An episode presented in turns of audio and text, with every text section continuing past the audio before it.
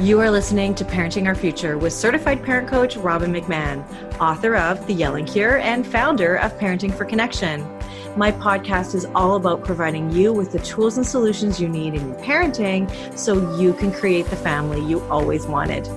For more information on my book and other resources, check out yellingcurebook.com. Right, welcome back. Welcome to Parenting Our Future. I'm really excited to bring you someone today who I so admire. On today's episode, I have Angela Crocker, and she has been called the Ann Landers of digital living, making sense of online life for thousands of digital citizens. Her expertise includes education technology, digital parenting, online communities, digital decluttering, content planning, and more. Angela's work as an author, speaker, and educator to help individuals, schools, and businesses navigate their digital life. So she's also an author of, count them, six books, including Digital Life Skills for Youth, Declutter Your Data, and The Content Planner. And you can learn more about what Angela does at angelacrocker.com. And I'm going to leave that for you in the show notes because I know you're going to want to check her out. She is also a proud mom of a 13 year old boy. She says that is her most important role. And uh, today we're going to be talking about her latest book, which is literally just hitting shelves, and you can get it all over the world. It is called Digital Life Skills for Youth. And you know in in angela's book she talks about the fact that age 11 to 18, this age group has more access to technology than any other generation. And I think that it is such a difficult world to navigate for us parents because it's new for us as well. So, Angela, welcome. Thank you for Thank being you. here. hello, Robin, and hello to all your listeners. Hello, yes. So, really, what I want to start off by asking you is what can parents do to build healthy boundaries with all this mm. technology? Well, I think the, the most valuable things you can do are around those boundaries and figuring out what works for your family. I should start by saying that in the book, I describe that every youth is unique. There is no one size fits all prescription. So you have to choose mm-hmm. boundaries that suit the maturity, the age of your particular child. Um, and those boundaries have to include some healthy habits. Um, one of the big concerns around kids and youth and even adults and media, technology, digital living is the mental health impact and how difficult it can be for us to detach from our online lives. So, in order to do that, I draw from the American um, American Psychology Association, where they talk about different boundaries that include things like are you eating healthy meals? Are you getting an hour or more of physical exercise? Are you getting outdoors? Are you having meaningful discussions with family members? Are you looking after your personal hygiene? Now, teenage years and hygiene can be challenging regardless. You know, there's this whole introduction of showering more often and flossing teeth and braces and all sorts of things. Um, but that's one of many different boundaries that you can put in place. And if those boundaries are happening, then the time left for technology, time left to go online. You can't floss your teeth and be on your iPad. It's just impossible. Um, but if you have all of these things in place, you can then feel more comfortable with your youth being on a, a screen. And they have so many very many reasons to be on screen these days.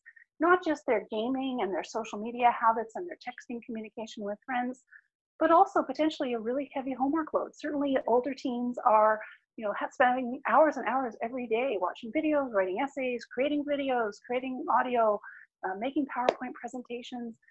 They need a lot of screen time. Um, and if it turns out that their academic load is too much for them to maintain those healthy habits that are the boundaries that will keep them hopefully healthier, uh, then it's time for a conversation with the teachers and you know see what can be shifted around and maybe juggle the load. Okay, I, uh, that's really interesting what you're saying. So you're saying first, uh, really kind of have a checklist, right? Which you actually include in the book, which is fantastic, genius. A checklist of okay, is my child meeting the basic needs? Are they eating healthy? Are they exercising? Are they having actual human contact conversations? Are they, you know, getting the things that they need to do in their life done? Outside of the world of technology and screens. And then really the rest of it is is filled in as you need it. And, and you're saying that there is no one size that fits all. It's really let's look at the situation. What what what do you need a screen for for homework? What do you need it for for fun for contact with other people right? Is, is that that's what you're saying? That's absolutely what i'm saying. Okay. and and i think there's another layer of it too in terms of screen time um, the, the, you'll read headlines that say oh anything more than two hours of screen time is a problem or there's another study i read that said four hours and 26 minutes a day or less has no long-term detrimental effect which is a really specific number um, what I think is important is to look at the individual child. Mm-hmm. Uh, they, as they're they're moving from childhood into teenagehood and heading towards being fully functional adults, they're going to transition in those teen tween years.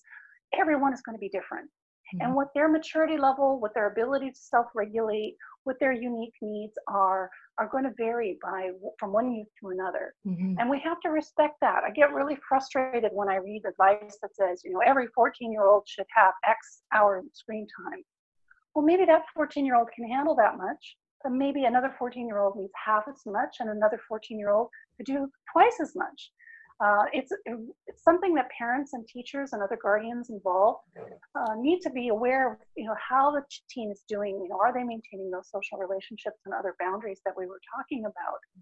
Uh, and Oh, go ahead. What would you like to say? No, I, I, I really want to circle it back to that mental health piece, right? Because I think it is really important, right? We, we, you, you talk about it in the book, right? You say that there is, uh, and, and, and I may not get this exactly right, so please correct me that that really there is this more instances of, of mental health issues anxiety that sort of thing which also correlates to this new access to technology but it doesn't eat, eat one doesn't equal necessarily the other. Is that is that right? Is that what you that's exactly. Yeah. Yes there's studies that are certainly showing that there is you know the rise of social media the rise of mobile phone use the rise of accessibility to the internet uh, is corresponding with rises in instances of teen anxiety, teen depression, uh, mm-hmm. uh, even teen suicide, which is very concerning. Uh, mm-hmm. and, and that tr- trickles on into their young adulthood as well, so university age uh, students who would be sort of beyond the age of this book, but we're laying the foundation for their future. And so, yeah. if there is this correlation between the technology uh, and the mental health piece, I think it's really important to be aware of you know what as much as you can. And as a parent as a teacher it's hard. You might have many kids. You might have a busy life where you're working two jobs and struggling and maybe one of your kids has a special need that it takes more of your time and attention away from your other children. Um, those kinds of things uh, as best we can. And I, I really feel like we shouldn't have any guilt as parents. We're all doing the best that we can. Absolutely. There is no wrong answer. We're raising kids uh, and we're going to raise these wonderful human beings and they're going to be wonderful in whatever ways they evolve to. Uh, but in terms of their mental wellness and their technology use um, i do talk in the book i actually rewrote the book late in the manuscript process to add an entire chapter uh, around this and I really wanted to emphasize the importance of mental health issues. And in the book, I outlined some of the behaviors that we might see mm-hmm. uh, if there's cause for concern. It's not to say that an outburst of anger isn't just a legitimate outburst of anger. We all need to express our emotions. Um, but a pattern of outbursts of anger might be an indication of something more. Uh, similarly, things like isolation, or they kind of tie back to those boundaries. If they're not following their usual hygiene routines, or there's a sudden change, that is of concern. Now, bear in mind, I am not a psychologist nor a psychiatrist, so I've done extensive research on this and rewritten it in layman's terms so that everyday families can, you know, quickly read this book and kind of get a, a sense of what's happening. Uh, and I include a bunch of strategies for what to do if you think your youth is having some mental health problems. Mm-hmm. If it's a serious, you know, acute emergency situation, do call 911 or get them to an emergency room if it's something a little less urgent, you know, consult with your doctor, uh, family family counseling services, school counselors. There's a whole bunch of, of services available. And frankly, accessing mental health supports uh, is a big advocacy job for parents, teachers, and others who are involved with kids. So, uh, you know, it's the sooner we can notice the symptoms, uh, hopefully, the sooner we will have success. And mm-hmm. for those parents that are struggling with an extreme situation, uh, I I offer them some supports as well as best I can. And and, and here in this audio, I want them to hear that. Uh, they're not alone. There are lots of parents that are struggling, and it is hard. And you haven't done anything wrong. You're doing the best that you can. Yeah absolutely. So and and and and look that that is worst case scenario. That's not everybody. That's not every child is going to fall into that. That is worst case scenario. And you do give resources for where where to go if if you're struggling if your child is struggling if you notice things that aren't right. So i really appreciate that. And, and you have written it in a way that is very easy to to to take in and understand and move forward with action steps. So you know one of the things that i i want to ask is you know in this i think your book is about youth right? So you're talking about age 11 is that right? 11 to 18 that's right. That's yep. what you're talking about right?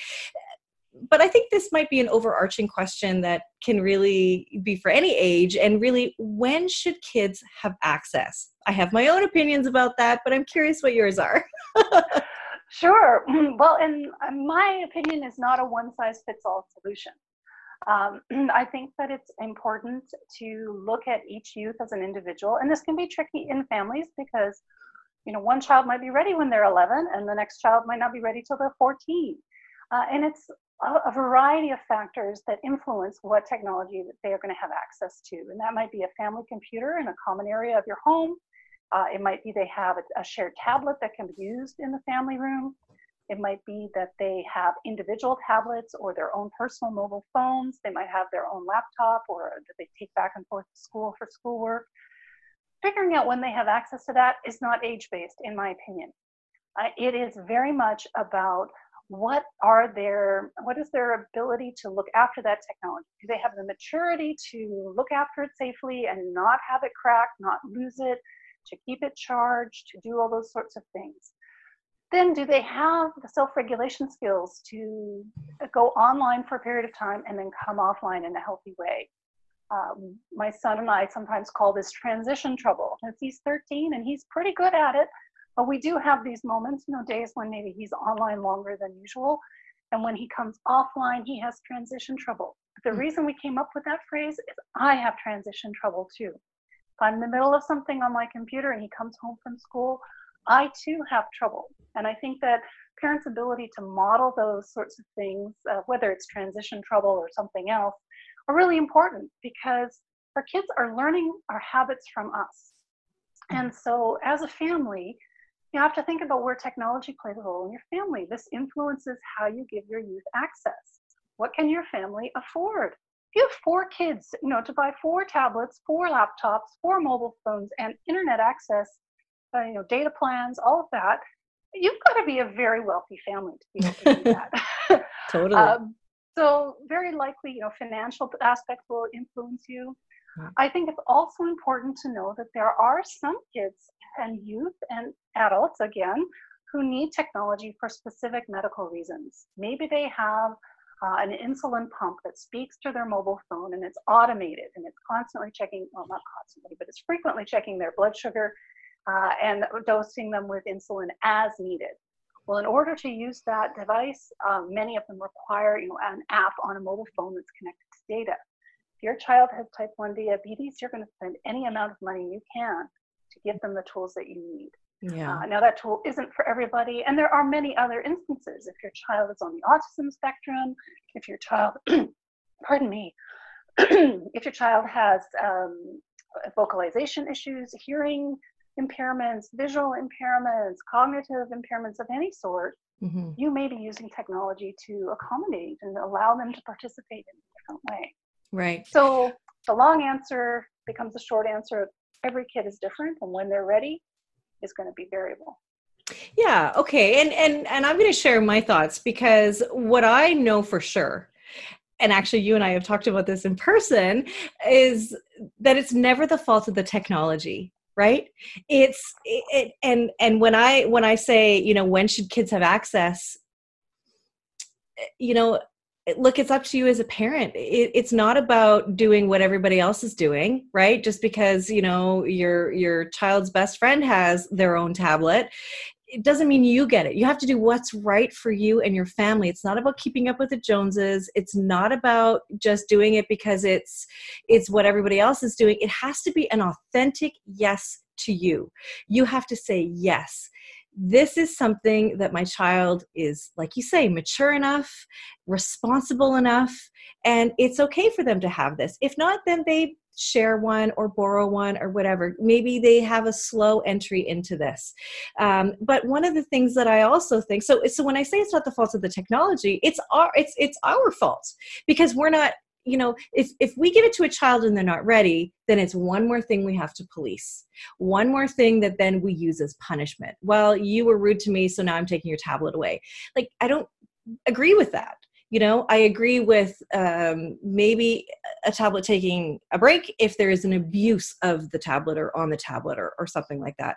So i think that a it has to be an authentic yes from you. And you also have to recognize that sometimes your kids will agree to things that they don't actually know or understand what they're agreeing to. So you've really got to be careful with this. And of course, like you just said, modeling the, the right way to do things is something I think that we're learning too as parents, right? So it's just this this complicated, this complicated subject which is why i'm so glad that you're here to help us through this because you know i think even uh, even in my own family we've had trouble right? Our, our kids game and they play on their phones they watch youtube and um and and it's something new for for my husband and i to navigate too. So i know that we don't have all the right answers but what i really like is that you are also saying hey look we can make mistakes you're only ever doing your best and uh, it's individual for everyone. So i just i so appreciate that from you because that is what i tell parents about many different subjects you know and and and i'm i'm so so happy that you echo that as well. So um oh, when you're, you're you're talking about youth and and we talked about so access for kids on devices um i i wonder how do you teach self-regulation then? If if that's the part that really is tough for us and for our kids how do you teach that? What what is your what is your thought on that? Well teaching self-regulation is a, a long long lesson. We start when we're very little really. Um, you know learning to wait to ask a question when you're two or three is impossible but we learn to regulate ourselves that way. Learning to raise your hand in school before you speak very difficult for kindergartners to get that concept of raising their hand, but they do eventually. Um, so in terms of technology, I think that there's a couple things we can do. Now, modeling we've already talked about. Uh, I also think it's helpful to very clearly articulate our expectations. You can't make up some rules in your head as a parent and assume that your youth is going to understand what those rules are in terms of self-regulation. So um, one of the things I provide in the book, and I think it's going to be one of the most downloaded extra resources of this book, is uh, two different kinds of contracts. One is an internet use contract, and the other is a mobile phone contract. And they're there in the format that you can take them and customize them. Um, these are things I have field tested. My son has lived with an internet use contract since he was four years old. Okay. Four years old. It's never too early to start. Wow. Uh, and I think that learning about you know that the people you are you know the basic lessons you want to start teaching your kids are you know aligned with stranger danger and pri- uh, privacy uh, and uh, what's an appropriate picture and when to ask for help. You know most kids are not going to be asked for a nude photograph although that is often a headline and it is definitely an issue. I'm not saying that there aren't kids that are there are definitely youth that are um, but uh, if your eight year old, 11 year old, 15 year old hasn't had that conversation with you around what is okay and what is not okay, how do they know to self regulate that if they haven't been had it explained to them? Explain why privacy is important. Explain why it's important not to reveal your location. Uh, explain why it's important not to tell strangers your home address and that you're going on vacation for two weeks. Uh, if we don't articulate some of these things to our kids over time, you can't just brain bomb them with a whole bunch of rules right mm-hmm. off the bat. Mm-hmm. You're going to start slowly and pick and choose. You know, I, I often think that the the privacy and the you know information to strangers is a good starting place. And if you haven't done that when they're less than 11, and you're just getting started when they're 11, by all means, start there. Uh, and yeah. the pace that you accelerate through these sorts of discussions to help them regulate their own use how much time they spend online and what activities they do um, that's going to evolve over time. This is a long process. Parenting is not an overnight project. It's a 20 year project. It's a lifetime project. Yeah, and I think what you're saying is is is so on point because eh, yes, it's not like you teach manners in one day, right? It, it is over a long term. And I, I think what's a really important point that you're making is we need to relate our parenting values and expectations to the digital world, right? We have to remember that like we also need manners and we need you know not to be rude and swear at people just because we're anonymous in this world right more anonymous in the online world i catch my kids saying some things that i know they wouldn't say to people face to mm-hmm. face and Absolutely. you know and we have boundaries around that right I think essentially it is it, it, it is a scaffolding of support that we build around our kids with expectation and information age appropriate expectations age appropriate information. And you give such a, a, an, a, an awesome framework here for parents that don't even know where to start right? And like you said it, this is aimed at youth but you know what? It, it, still is important for you to know this now regardless of where your child is at regardless of their age absolutely Right. I think scaffolding is a really important word that you built. Mm-hmm. You know, uh, and in terms of screen time and self-regulation, you could start scaffolding their ability to go on and offline. Um, mm-hmm. Um, there are technologies. There are families that will use things that will turn off the router for per device at the specific times of day. They're right. allowed online from 3 p.m. to 5 p.m. and that's it. Mm-hmm. Um, however, by using the technology, I've chosen not to use that technology in my family because I want my son to learn how to oh okay it's approaching bedtime. I better go have a shower and get ready for bed and gear down. Mm-hmm. um, but that's my son. That's our family experience. If you need that technology to to kill the internet connection and mm-hmm. that's how you're going to teach them self-regulation through that pattern of oh 3 to 5 p.m is our online time or whatever hours you choose um, that's great uh, but over time they're going to need more by the time they're 18 they're adults they, mm. they, they, they can do whatever they want I know if they live in your household, maybe they, they can't, but uh, we need to send them out in the world with that ability. Um, Absolutely. And it builds over time as they learn how it impacts their their physical self. You know, if they're starting to gain weight or they're malodorous because they haven't showered in three days, like these are things of concern that are not actually anything to do with the screen. They're about living. And I often talk about how our real life, our in person life, and our digital life should be integrated. It's not about balancing the two for me. It's not that your online life is separate from the real life. The manners you have in real life, as you just said, it should echo the manners that you think are appropriate online as well. And if there's an inconsistency, that's a confusing message for your youth who are trying to navigate this already confusing digital world. So, yeah. uh, parenting consistency helps too.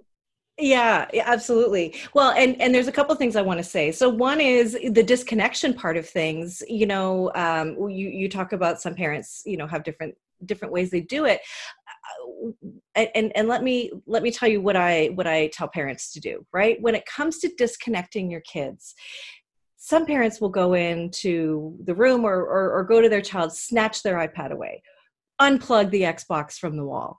Uh, usually done in anger, right? Because they've they've they've said, okay, time to get off, time to get off. You know, okay, put it away, put it away, and they don't listen. So what I ask parents to do is first go and connect with your child. Go and connect with them.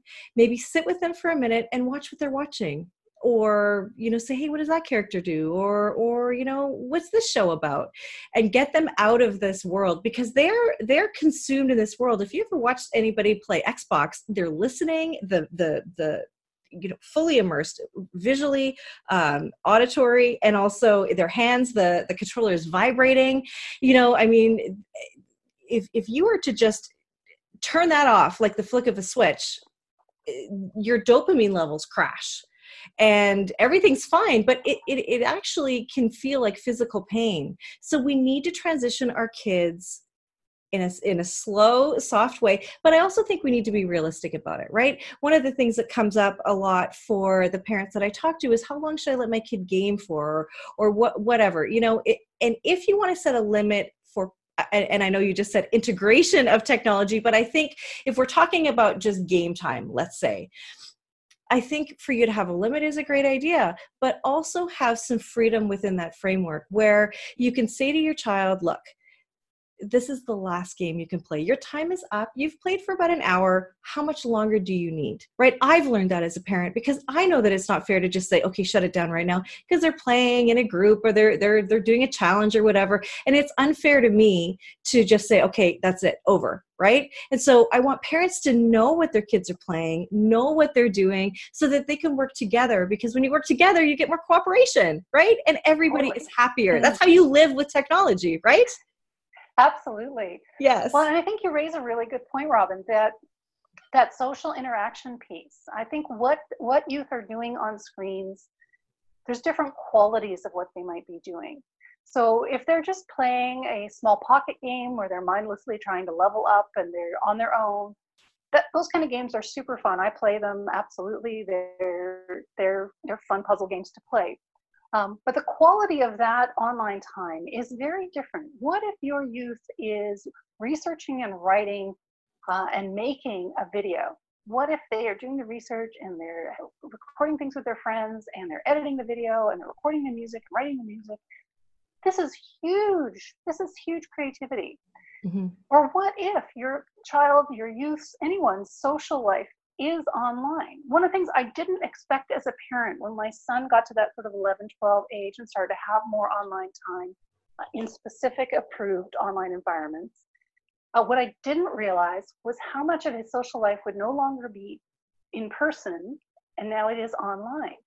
And so when he's online and he's playing, he's uh, he's the map master in a game right at the moment. I sat with him yesterday, as you just suggested, because I I saw a map that looked like a map of the world, but the labeling was different. So somebody has turned the cartography of planet Earth into something else. Uh, so I just sat with him and was like, "Oh, what's that about?" And he was the map master, and he was having this great time explaining it to me. And then his friends came online and they were ready to do the next part of the, the discussion well, it's summer break when we're recording this. He's not seeing his friends. We are going to be going on holidays, and so he won't have his computer. Like, absolutely. I let him stay online until 11 o'clock last night, which seems crazy on a weeknight. And it totally worked for our family. And it was about that social piece. I think the quality of what they're doing, um, if it's creative, if it's puzzle solving, if it's interactive, there's a whole bunch of things that might be cues for us as parents to allow more flexibility in those limits. Whereas if they're just playing something solo and they're it's kind of repetitive and they're not really learning anything new and they're not creating anything, maybe those are the areas where you're a little bit more firm. Uh, and how firm you are is a parenting choice as well, isn't it? You are currently listening to the Parenting Our Future podcast. I'm parent coach Robin McMahon. If you're enjoying this podcast, please share it with someone who you think might also need to hear this message. And please don't forget to subscribe, and I would be grateful if you gave me a five star rating on iTunes. If you'd like to connect with me, all my details are in the show notes. And for a copy of my book, go to yellingcurebook.com. Now back to the show. Okay, so let's let's talk a little bit about tricky tactics. Uh, we were just talking about you know having kids go online and, and looking at online in a different way, looking at it as like what are they doing? What's the quality of the screen time that they have? Is it just gaming or is it different? One of my boys is in love with anime. So he watches anime, but he also watches videos on how to draw anime. So half the time he's up there on a screen, but he's also drawing. So I don't have an issue with that because I know that he's doing something he loves. He's being creative, right? And he's not just attached to a screen. And he also talks to his friends. They talk about anime, they do all this great stuff. So to me, awesome. that is quality. It's quality and it's fine. I'm okay with that. In my home, that's okay with me. So as kids get older though you know look the the the internet, the technology can get a little bit diabolical, if you will, right? And there can be things, maybe that's not the right word. But was that my diabolical laugh? maybe it was. Um, you know, uh, tell me, I love that you call this tricky tactics, right? And I think that there are some, there are some really important things that parents need to absolutely know. And, and and on that, I'm going to ask you a two part question. What are these tricky tactics? And two, you know, what do you say to parents about looking through your kids' phones and checking out everything? So, two two part question there. Okay. Well, tricky tactics is, as you say, my label for a group of behaviors that are observed in teens uh, that where they're trying to conceal um, or or perhaps they're working around the rules they've been given in order to do things that maybe they shouldn't. Uh, and the tricky tactics fall in a variety of different categories. And while I have outed, if you will, a bunch of them in this book, uh, and I'm highlighting them for parents, and we'll talk about a few in just a moment, uh, it's also important for parents to be aware that youth are going to be constantly innovating and coming up with new tricky tactics.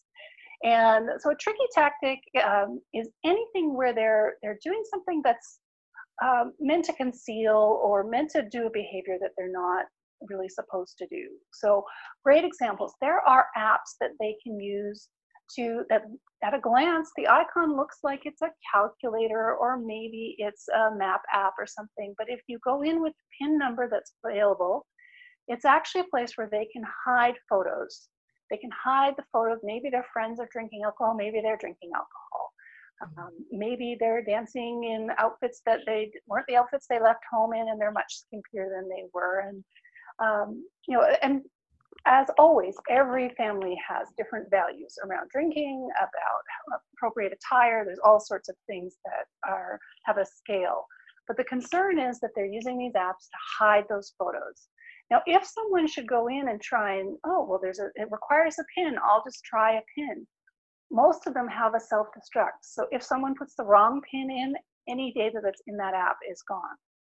That's diabolical diabolical. Yeah yeah. So wow. it's important to sort of you know be aware of, of of these apps and potentially be be checking your child's phone. Now we're going to come back to the second part of your question because i want to describe a couple more tricky tactics because it's not just about apps. Um, it's also possible and very common if you allow your youth to have an instagram account. Guess what? They can have the account that you approved. They can also very easily, with a unique email address, open a second account. So they may have a whole curated for parental consumption digital life. And then there's a secondary account.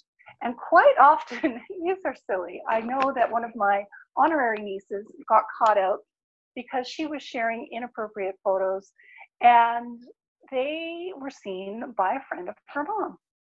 Well, screen capture, screen capture, screen capture, and it turns out that she has a secondary account. So that prompted a bunch of discussion.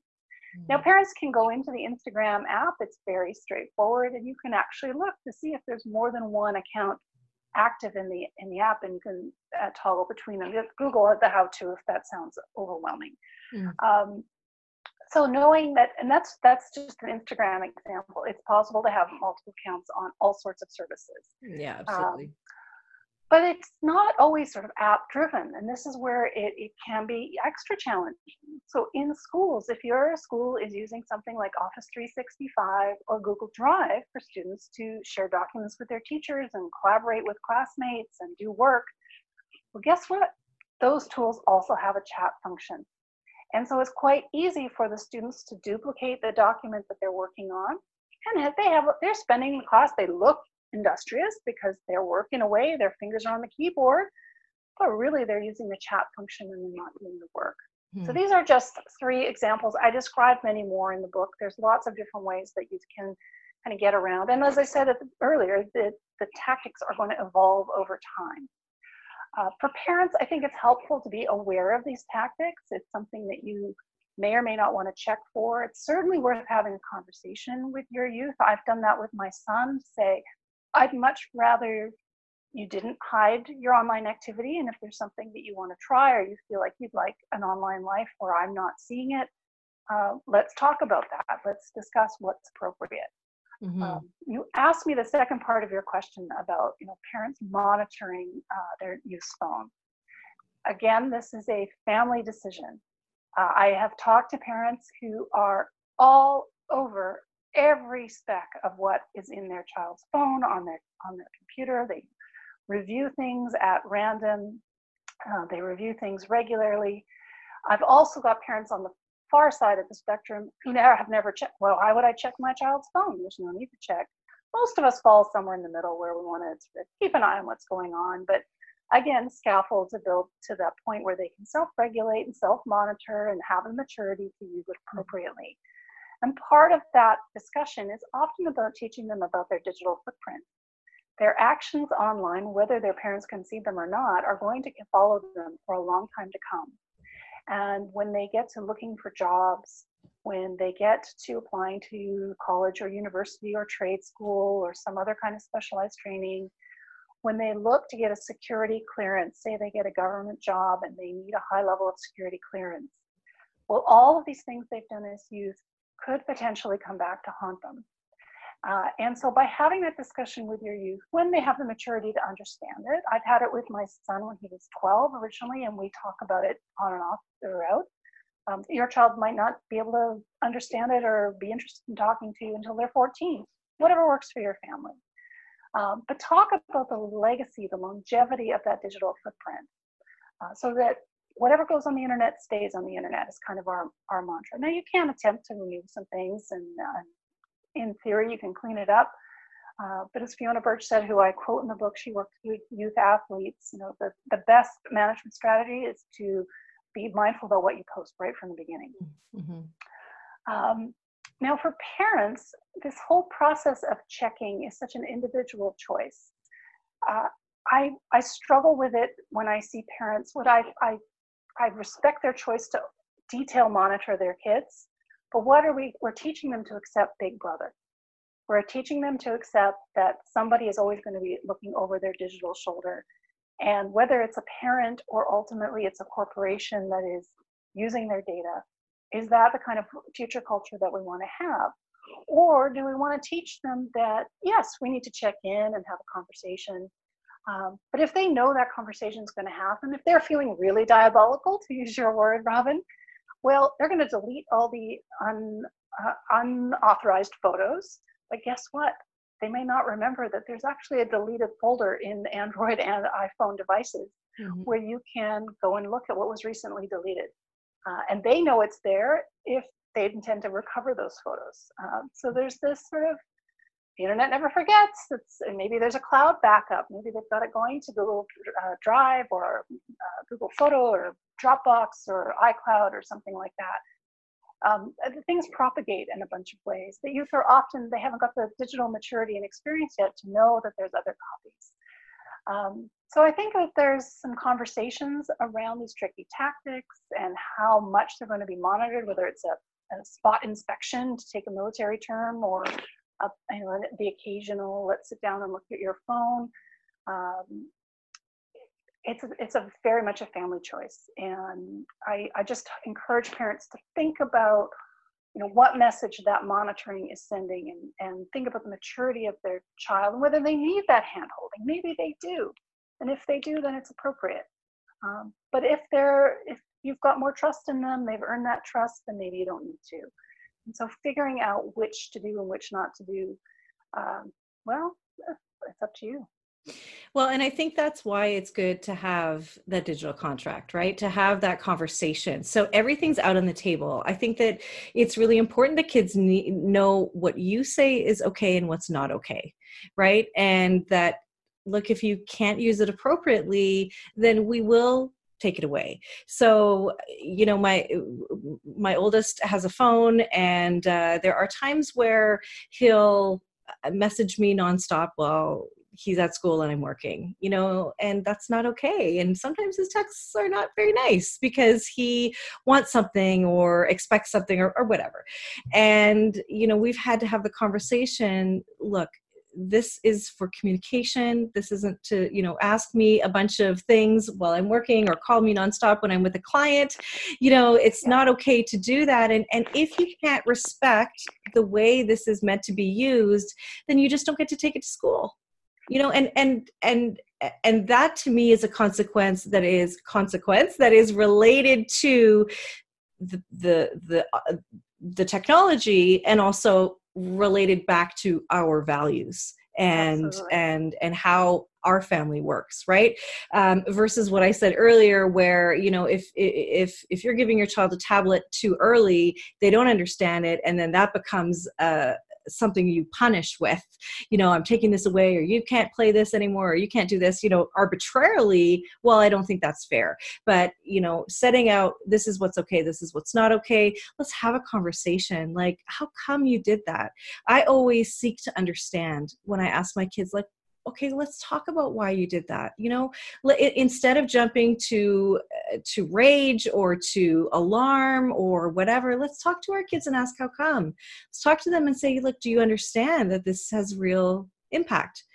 Um, so uh, so i want to I, I want to ask you um, a couple last questions. Um, one i'm really curious you know when when you say that the their digital footprint is something they need to be mindful of how do we know what anybody's digital footprint looks like? Is it a matter of just googling your name and seeing like how you know when you say uh, really a corporation could be the big brother monitoring or, or, or seeing you how would they find the things that you post? What are they using to search you? Well, uh, uh most HR departments will do at, at minimum a basic search. Um, they will usually put a name in quotation marks uh, so that you get the, the first and last name together, or maybe it's a nickname and the surname together. You know, if your, your, your name is Jonathan and you go by John or something like that. Mm. Um, do that Google search with your youth right now. You might be surprised where they have made uh, errors in their privacy settings, and it could just be a matter of privacy settings. Um, it's it, you can't always find everything about a youth because it's behind privacy settings that are currently functional you never know in the future if that data might be compromised. You never know if that application might change the way privacy works, and so it becomes more visible. Um, now, it when you put that name in quotation marks, and even adults, we should all do this. Um, if I put my name in quotation marks and put it into a search engine, I find mostly things about me. But I also find things about 21 other Angela Crockers on the planet that I know of. And hello to them all if they're listening, which isn't likely, but you never know. uh, and many of those women are amazing. They're athletes, they're lawyers, they're incredible. One of them lives in a beautiful rural place. Like I know quite a bit about these women. I've never met them. And I don't know if they've Googled and they know lots about me or been mistaken for me. Maybe that's possible because I have a, a more public online life. Um, however, one of them has also been in jail regularly and is constantly in the courts and is you know done some pretty terrible things.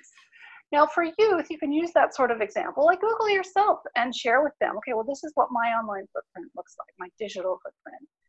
Um, but every little piece that we add, you know, maybe that, and it's not always what they post. We have to remember that our digital footprint includes what other people post. So they may be responsible about not taking photographs at a say a you know wild riverside party. I live near a river where local youth often party. As long as they're respectful and take their trash, I'm okay with that. However, um, that process, my kid is not part of this group. He's too young yet. But if I he was there and he didn't take photos, but someone else did and tagged him, would that be public? Um, our digital footprint can also be hidden behind usernames and, and avatars. So my son's Instagram name is not his name. Um, his uh, Twitter handle is not his name.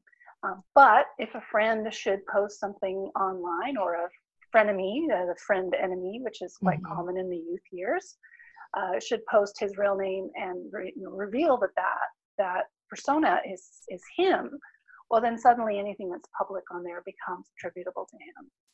Um, and and they can also be things like you know news articles and maybe your community newspaper does an article about the success of the sports team and has a quote from your youth that's a very admirable part of their digital footprint Mm-hmm. Uh, but maybe there's a media report that is not so good. Maybe some incident happens where they are part of it and they are quoted or observed to be participating in that online incident, and it doesn't reflect well on them. Uh, well, you have no control over the longevity of your community newspaper's online presence, at least as long as that paper continues to exist and maintain their website. Uh, so it's really, really tricky. Wow. Yeah, that's that is a lot to consider for us all. For us all, that is uh, really good information. So thank you for that. Um, so so what can you leave parents with? What what final note can you can you can you leave us with to just help parents set their kids up for success online? Well, I think the biggest thing you can do is communicate with your kids. Communicate your expectations, allow them to communicate their concerns, uh, come together to agree on consequences or punishments, depending what language you want to use. Um, allow them to be part of that discussion. My son made revisions when we gave him his mobile phone. It came with a five page contract that he had to read and sign before he was allowed to activate the phone. It was already activated because we had set it up for him. Um, but he made revisions to the contract in discussion with his dad and I. And we had to initial, he made us initial the changes that were handwritten onto the contract um, before he would sign at the bottom line. Um, and his revisions were very appropriate. Like we had put rules around please don't text after 9 p.m. or before 8 a.m. We thought that was an appropriate thing. And he asked for an exception that he could text us 24 7 because what if he was in trouble and he needed to reach us? Uh, and we further revised that and added his grandfather um, oh. as a, his tech savvy granddad. So he um, he negotiated that. So I think that communication piece, mm-hmm. uh, if your child is able to communicate with you, uh, help them learn the language of technical mm-hmm. life, uh, learn the language of digital living. There's so much that goes on. And if you have that open communication with your youth, uh, everything else will go more smoothly. Uh, mm-hmm. And if you can, I'm a big advocate for documentation. Like, don't just verbally have a family meeting and talk about it. Who said what is going to not necessarily be remembered six or eight months from now. But if you mm-hmm. have something you've all put in writing, you can you can move forward. Uh, and I've made that easy for you with one of the downloads in the book, so that you've got a template to work with. And you're not starting from scratch, going, "What should I put in this contract?" Mm-hmm. Uh, and I guess I'd like to add one other piece of advice. Communication is so key, uh, but I also want parents to give themselves a break. Like we are all doing the best we can to juggle all sorts of elements of life. Uh, certainly in my life, I have had extensive elder care responsibilities. I've been the executor of two, uh, two estates. I've also written six books in the last eight years. Um, there's a lot of professional and personal things that we are juggling as adults in addition to our parenting responsibilities. Mm. Uh, and we're not going to be perfect parents every single day. Uh, that's just not possible. Um, but we're going to do, always, we're going to do the best that we can. Mm. Uh, and I certainly wish everyone listening uh, more good days than bad days and hopefully lots and lots of good days. Uh, but do cut yourself some slack and just you know do the best that you can. And if today didn't go well with the technology and your youth, tomorrow's another day. Wake up fresh and start again. Oh, beautiful message. Thank you for leaving us on that note. So, communication and moms and dads, give yourself a break. It's okay. It doesn't have to look perfect. It's not supposed to be perfect. And and you're so right. There are so many other things going on too that happen right alongside parenting. So, thank you for that. Last last final question, where do we get your book? Well, I'm really excited. Uh, Digital Life Skills for Youth is available through all sorts of retailers. Uh, if you go to angelacrocker.com, there's actually a page devoted to the book that has links to many of the stores that have online sales. Uh, your local independent bookstore should be able to get it for you. It's also available at Chapters, Indigo, Barnes & Noble, every Amazon around the world. Uh, if you're in Australia, Canada, the United States, England, uh, pretty much anywhere English language books are sold, uh, you will be able to get a copy. And I certainly hope that you'll check it out. And let me know and pop me an email if you like, angela at angelacrocker.com or tag me on social media on at Angela Crocker on Instagram and on Twitter. I'd be happy to answer questions and see your photos of you and your book and where you are in the world. That's always exciting for me. Oh, I hope people do that. And all of that information where they can get in touch with you, get your book, absolutely uh, will be in the show notes. So, uh, so thank you for your time today. I really enjoyed it, and I hope everybody listening, well, I know they got a lot out of it, and uh, and thank you so much again. Bye for it's now. absolute pleasure. Thanks. Bye. Thank you for listening to this edition of my podcast, Parenting Our Future. I'm parent coach Robin McMahon, and if you're enjoying this podcast, please share it with someone who you think might also need to hear this message. And don't forget to subscribe, and if you like my work, I would be grateful if you gave me a five star rating. For those of you who like my content and want more, visit me at yellingcurebook.com to get your copy of my book and to find other resources to help you. Until next time, I am wishing you and your family peace